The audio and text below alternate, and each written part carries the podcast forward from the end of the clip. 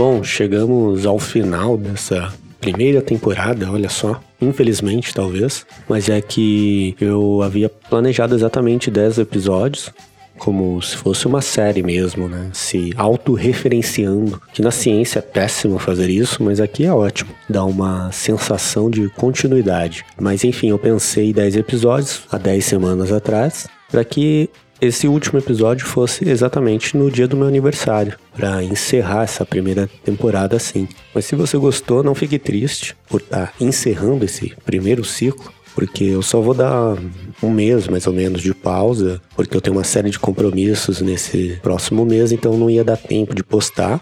Mas ele vai demorar um mês ali para ser repostado numa segunda temporada, digamos.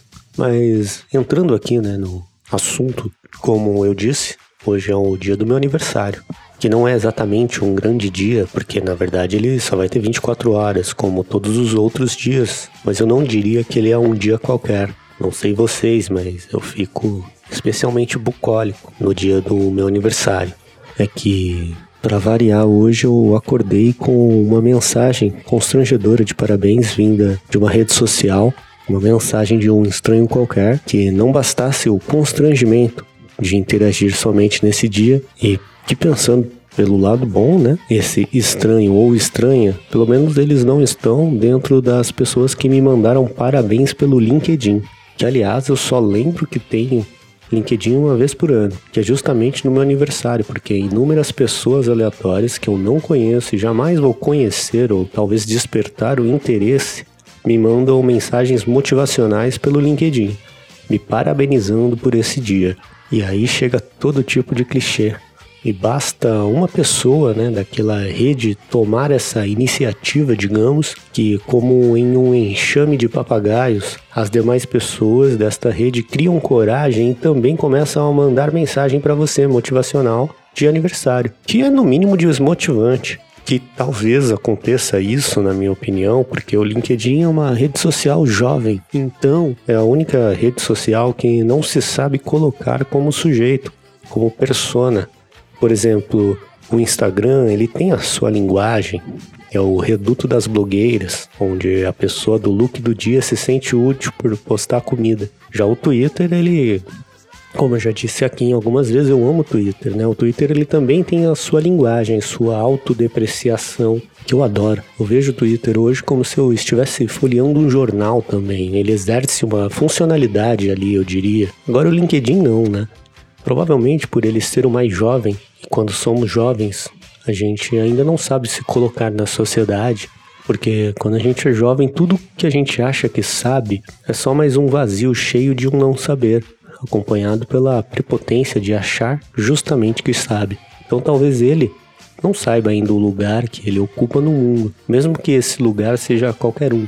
Aí ele se comporta de maneira estúpida, como por exemplo falar uma mensagem motivacional para quem está desanimado no aniversário, porque quando se é jovem, seus sonhos ainda pulsam junto com seu coração. Depois de uma certa idade, os sonhos eles param de pulsar, até que eventualmente seu coração também pare, porque com o passar do tempo os sonhos se apequenam e não há uma rede social que sonhe mais que o LinkedIn porque lá é o único lugar ainda no mundo em que todo mundo pode sonhar, porque todo mundo é CEO.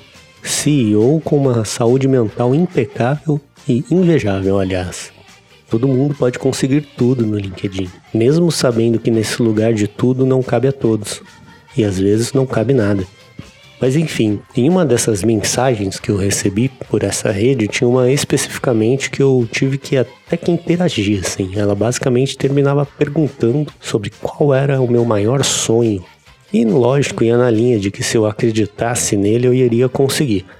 Aí eu tive que responder. E aí eu respondi exatamente assim. Hoje, meu maior sonho, a minha maior conquista, seria ter um VR de mil reais. Que sonho!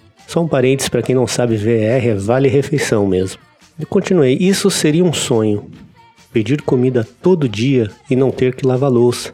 No máximo um talher. Seria uma catarse, um transcender as ideias platônicas, uma experiência prática que superaria qualquer experiência estética. Ponto.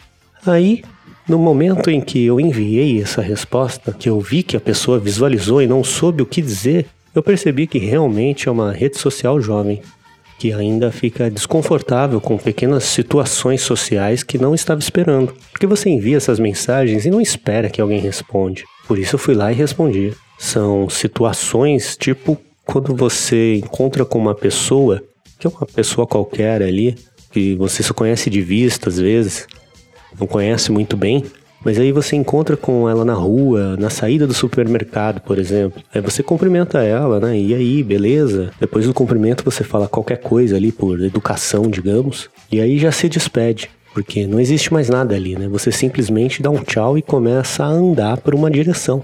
E aí quando você percebe, começa a andar, você se dá conta que essa pessoa está andando ao seu lado porque ela está indo na mesma direção que você. Aí você fica naquele desconforto social, né? Você não sabe se aperta o passo e vai na frente, ou se diminui o passo para ela te passar e logo. Se fala de novo com a pessoa que acabou de dar tchau, enfim, mas não tem assunto para continuar. Você fica preso ali naquele pequeno espaço de tempo sem saber o que fazer. E é mais ou menos isso que você sente esse desconforto de pequenas situações que te constrange, você só sente isso quando você é jovem, tipo LinkedIn. E depois de um certo tempo você está meio que cagando para tanta coisa que quando ocorre essas situações você sequer percebe elas, você nem nota. Mas enfim, outra coisa também que eu notei é que depois de um certo tempo de vida não existem mais heróis. Ninguém te surpreende tanto ao ponto de você idolatrar. Talvez porque você tenha perdido essa ingenuidade, mas só se constrói mitos quando você é jovem. Porque quando se é jovem, a gente deixa passar falhas, mesmo que sejam as nossas. E aí as figuras que restam, que você ainda idolatra, são somente figuras do passado, que ainda se perdem nesse não saber. É uma tentativa de resgatar a juventude que não volta, talvez. Um resgate daqueles sonhos pulsantes, um entusiasmo do mundo só vem de você, em uma relação não recíproca. E mesmo assim é contagiante, porque depois de um tempo, tudo que se olha em uma segunda vista é possível de refutação. Por exemplo, longe de mim discordar de Mayakovsky. Mas esses dias eu vi um story no Instagram, aliás, que tinha um trecho de um poema que acho que é até meio conhecido, assim, um poema do Mayakovsky, que me fez lembrar de algumas coisas, porque foi um dos primeiros poetas, assim, o Mayakovsky, que fez com que eu realmente me interessasse por, por poesia, assim, por tentar escrever algo. Porque quando eu era criança, eu tinha uma tia minha que ela tinha uma banca de jornal, quando ainda existia essas coisas. E aí eu sempre ganhava histórias em quadrinhos, né? HQ, que aliás no LinkedIn seria chamado de graphic novel. Mas enfim, voltando aqui, eu ganhava essas histórias em quadrinhos de todos os tipos, até os conhecidos, clichês, tipo Marvel, até os não conhecidos. Eu teve um dia que eu passei na banca dela e, como de costume, ela me deixou escolher um exemplar ali para mim. E por acaso, naquele dia, tinha uma edição de bolso de poemas do Mayakovsky. Aquelas edições que só existiam por existir banca de jornal e que hoje já não tem mais. Mas a capa era muito bonita e por isso eu escolhi aquele livrinho de bolso, sem saber que era de poemas. E surpreendentemente, eu li, óbvio que eu abri e pensei, né? Cadê as figuras? Mas enfim, eu li e aí eu passei a idolatrar Mayakovsky, mesmo não fazendo muita ideia de quem ele era. Eu sempre li e gostava tanto dele, dos poemas, passei a gostar tanto de Mayakovsky que até mesmo aqueles poemas que eu não curtia, eu passava um pano.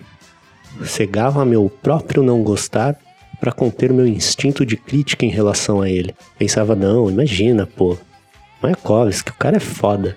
Eu não gostei desse poema provavelmente porque é em russo, né, meu? Isso aqui em russo deve ser do caralho.